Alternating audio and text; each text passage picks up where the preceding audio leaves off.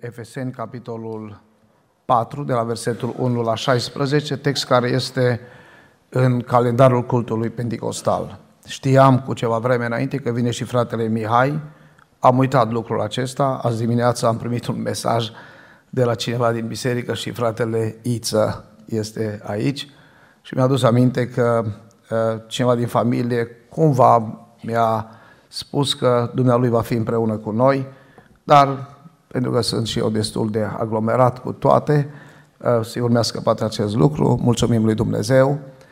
Dar uh, uitându-mă azi de dimineață, așa pentru că prin construcția mea sunt foarte matinal, uh, uitându-mă și citind pasajul acesta de mai multe ori, am citit versetul 14, m-am oprit asupra lui și versetul 14 m-a dus așa într-o zonă foarte stufoasă, pentru că la un moment dat spunea omului Dumnezeu să nu mai fim copii plutind încoace și încolo, purtați de orice vânt de învățătură. Și m-am oprit aici și mi-am pus următoarea întrebare, care, așa cum vă spun, vă spuneam, m-a dus într-o zonă foarte stufoasă în care există și este necesară multă, multă cercetare, și dezbateri și poate n-ar fi rău să ne concentrăm asupra acestor aspecte.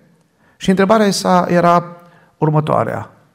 Care sunt vânturile de învățătură care îi poartă pe credincioși încoace și încolo?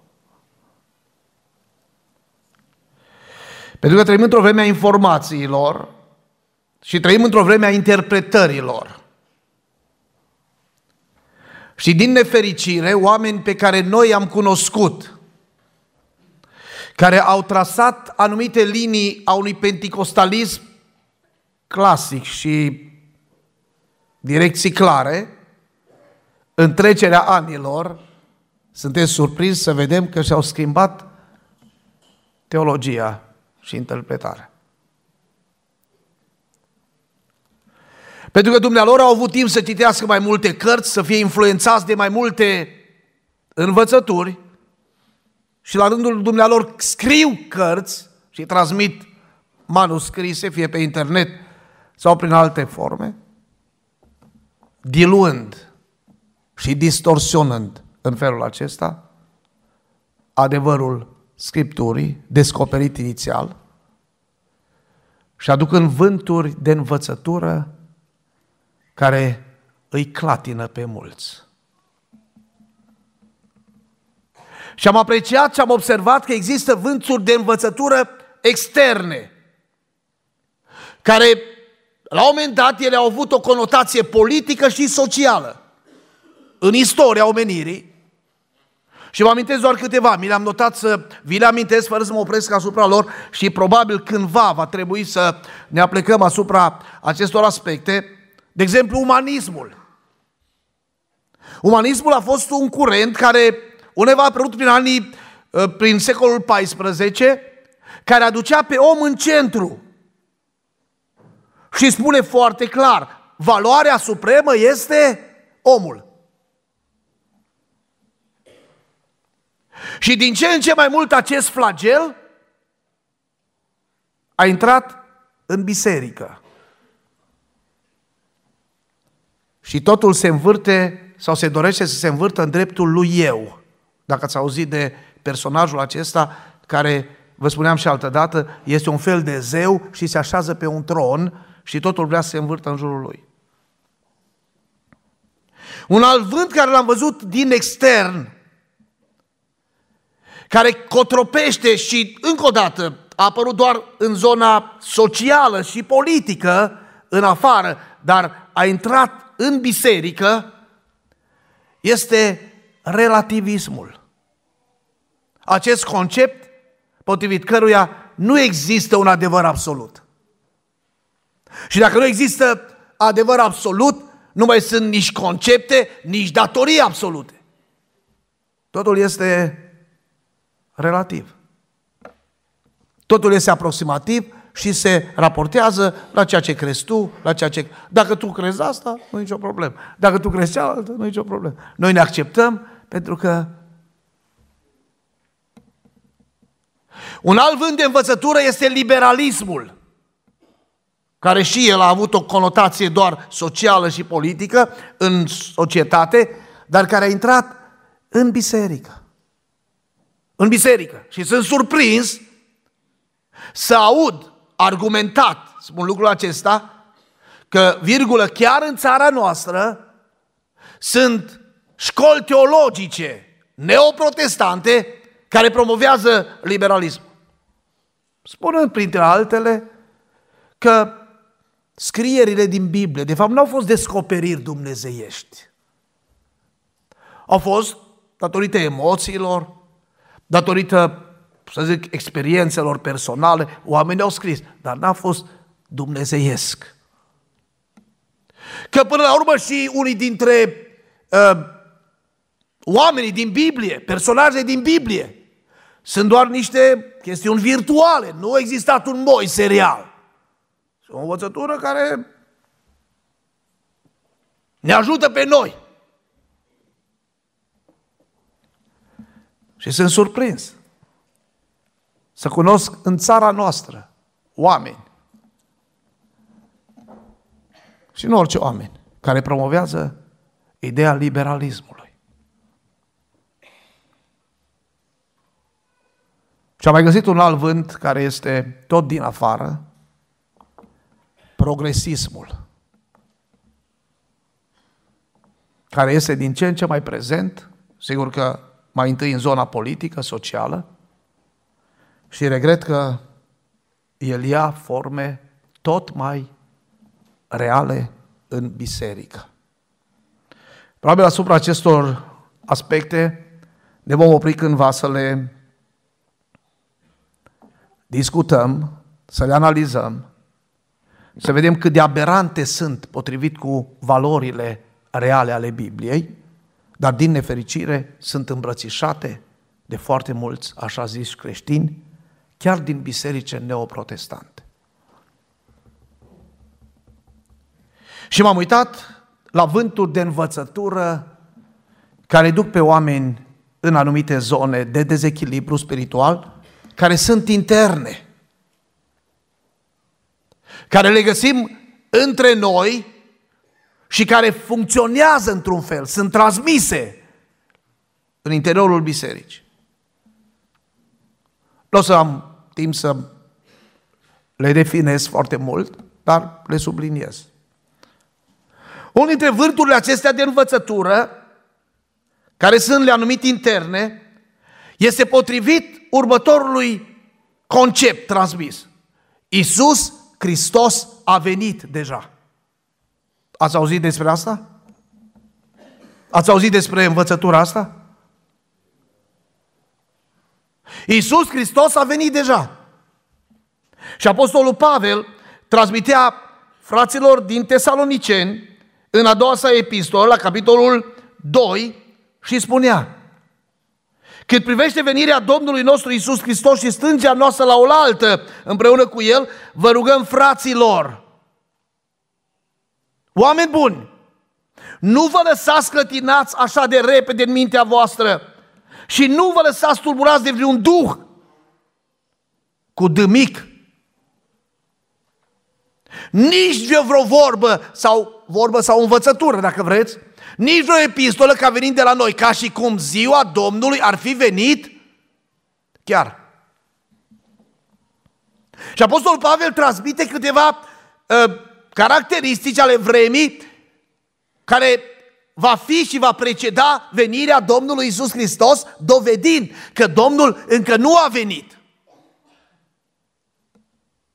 Sunt oameni care învață lucrul acesta, sunt oameni care cred lucrul acesta, sunt care promovează lucrul acesta. Este un vânt de învățătură care dezechilibrează pe oameni. Căci Domnul Isus a venit deja.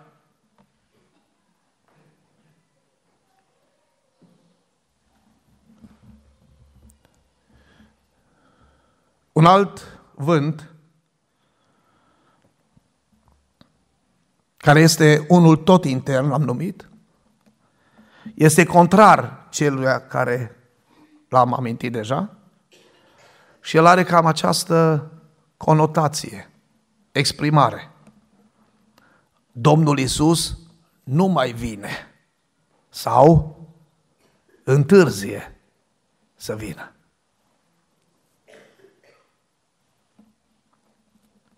Și Apostolul Petru spunea în a doua sa epistolă, în capitolul 3, înainte de toate să știți că veți să vă ridica bagiocoritori plini de bagiocuri. În zilele din urmă vor veni bagiocoritori plini de bagiocuri care vor trăi după poftele lor și vor zice unde este făgăduința venirii lui? Căci de când au adormit părinții noștri, toate rămân așa cum erau la începutul zidirii. Adică, bă, fraților, e o fantezie să-L așteptați pe Domnul să vină. E o fantezie să mai credeți că va fi un eveniment iminent al revenirii lui Hristos însă. E o fantezie. E o poveste de că, uitați-vă, de atâtea mii de ani nu s-a întâmplat nimic.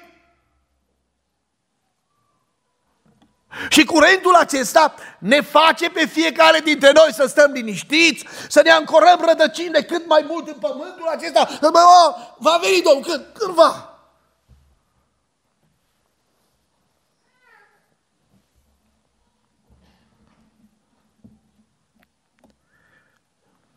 Versetul 9. Dumnezeu nu întârzie în împlinirea făgăduinței Lui, cum cred unii ce are o îndelungă răbdare. Pentru cei de afară. Da? Frați Pentecostali, suntem noi gata de momentul răpirii biserici? Suntem pregătiți? În modul cel mai serios să ne punem problema asta. Dacă Domnul vine la noapte, așa cum cântăm noi, tu ești aproape, poate la noapte s-ar întâmpla să vii. Dar ne gândim, poate bine ar fi să nu vii. Suntem noi pregătiți pentru momentul acela? Dumnezeu nu întârzie împlinirea făgăduinței Lui cum cred unii, ci are o îndelungă răbdare pentru voi și dorește ca niciunul să nu piară, ci tot să vină la pocăință. Dar continuă cuvântul Domnului spunând, ziua Domnului însă va veni ca un hoț. În ziua aceea cerurile vor trece cu trosnet, trupurile cerese se vor torpi de marea căldură și pământul cu tot ce este pe el, va arde. Și la un astfel de mesaj, la miezul nopții, ginerul lui Lot credeau că glumește. Cu mulți dintre creștinii noștri cred că acestea sunt fantezii. Acestea nu sunt fantezii. Acesta este cuvântul lui Dumnezeu. Acesta este adevărul absolut. Slăvit să fie Dumnezeul nostru. 3. Un alt vânt care bântuie biserica din interior, la care vreau să fac referire că sunt multe, este acesta, sub această lozincă. Odată salvat, salvat pe totdeauna. Dumnezeu nu-i tiran, oameni buni. Dumnezeu nu va trimite pe nimeni în iad. Dacă l-ai primit pe Domnul Isus, nu mai contează cum trăiești, nu mai contează cum te manifesti, nu mai contează de câte ori te căsătorești și te recăsătorești, nu mai, înseamnă, nu mai contează câte avorturi faci, nu mai contează ce orientări ai, nu mai contează. Să aparține Biserica creștină și Dumnezeu e plin de milă.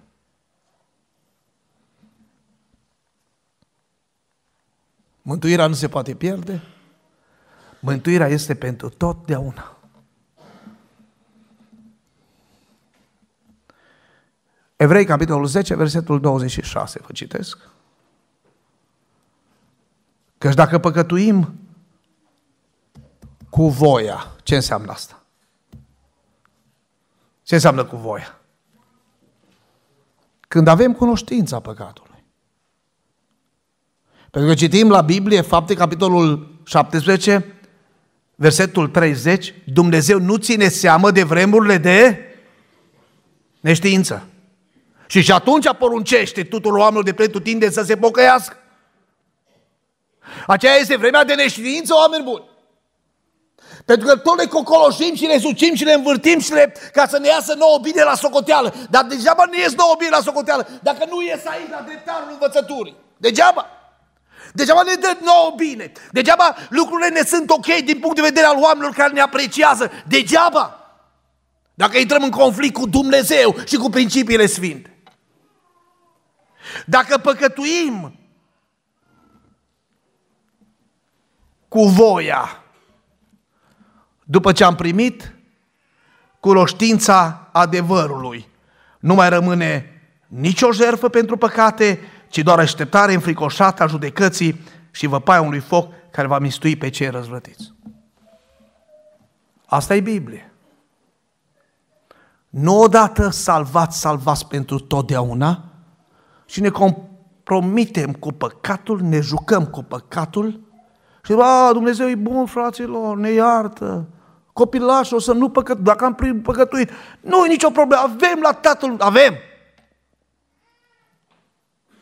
Și Dumnezeu ne iartă, dar consecințele rămân. Ați auzit? I-a spus Dumnezeu lui David, nu vei muri, Dumnezeu te iartă. Dar cei patru pe care el i-a rostit, i-a plătit.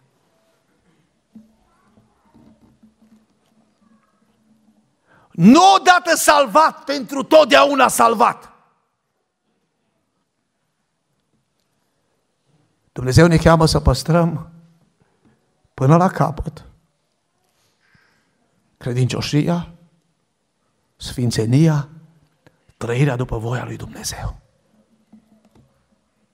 Am îmbrățișat atât de multe lucruri în viața noastră, atât de multe trăiri, atât de multe aspecte care nu mai sunt păcate, de care altădată eram în stare să fugim, să fugim, să fugim. Și acum pentru noi nu mai sunt păcate. Începând, cum se spunea, de la vorbe ușoare, de la judecăți, de la mesaje necontrolate, de la compromiterea cugetului și a interiorului și a ochilor și a minții, și până la cele mai grave care pot fi și care le putem numi. Și toate acestea, tratându-le cu toleranță și cu superficialitate. Că suntem mântuiți și mântuiți pentru totdeauna. Vă aduc doar aminte de pilda celor 10 fecioare și gândiți-vă că toate au fost fecioare. Toate au avut un statut de fecioare. Dar din nefericire, pentru cinci dintre ele, mesajul a fost când băteau insistent, Doamne, deschidere. Mesajul a fost, duceți-vă, că nu vă cunosc. Frați și surori, vă predic și mă tem. Să nu glumim cu Dumnezeu, să nu glumim cu pocăința, să nu glumim cu relația cu Dumnezeu. Frați Pentecostal, cred că e vremea să ne întoarcem la Domnul din toată inima. Cred că e vremea ca Biserica lui Iisus Hristos să se întoarcă la Dumnezeu prăbușită în lacrimi, în pocăință adevărată, în trăire după voia lui Dumnezeu, ca Domnul să reverse peste noi îndurările Lui o, trăire spirit, o trezire spirituală și Domnul să ne lege de cer. Cred din toată inima că momentul iminent care va fi în universul acesta este venirea și revenirea în slavă a lui Isus Hristos. Dar cred în același timp din toată inima că acolo nu va intra nimic, nimic cu pată, cu zbârcitură sau cu altceva de felul acesta. Ci numai cei care sunt sfinți și fără prihană. Răscumpărați prin sângele lui Isus Hristos, oameni care și-au trăit vrednicia și oameni care au rămas fideli cuvântului Sfânt și principiilor sfinte. Aș vrea să mă opresc aici. Trăim o vreme în care vânturile bat atât de puternic. Trăim o vreme în care vânturile îi plimbă și îi poartă pe mulți încoace și încolo. Cuvinte încoace și încolo, priviri încoace și încolo, atitudini încoace și încolo, oameni fără echilibru. E adevărat, frate? Este cea mai recentă întrebare. E adevărat ce spune X? E adevărat ce am auzit? E adevărat ce am citit? E adevărat, e adevărat? Eram cu mulți ani în urmă și am dat examen să intru la București, la Institutul Teologic. Și într-una din zile a examinării, unul dintre studenți a pus o întrebare fratelui rector, care era pe vremea aceea fratele Trandavir Șandru. O întrebare despre ceva administrativ. Și a zis, frate Trandafir, este adevărat? Și a întrebat ceea ce îl interesa pe el. Și cum era la catedră, erau doi frați profesori lângă el, fratele Trandafir a ridicat Biblia și a zis, fraților, numai ce scrie aici este adevărat. Celelalte sunt probabilități. Se poate întâmpla, nu se poate întâmpla, este conjunctural, reușim sau nu reușim. Dar ce scrie aici este adevăr absolut.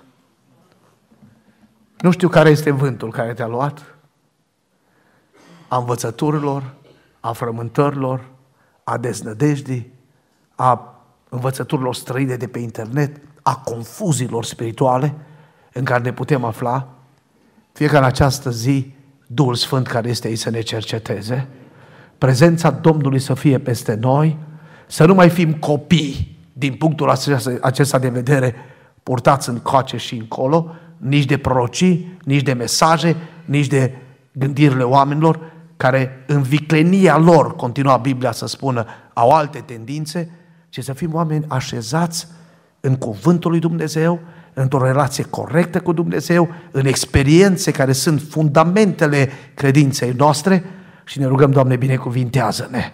Să fim oameni statornici, să fim oameni echilibrați, care crezând cuvântul lui Dumnezeu, să-L așteptăm pe Domnul să vină. Și Duhul și Mireasa zic, vino, și Biserica Betania zice, din toată inima, vino, Doamne Iisuse. Amin. Să stăm ridicați. Haideți cu toții să mulțumim Domnului pentru dimineața aceasta, pentru harul său, pentru cuvântul Evangheliei.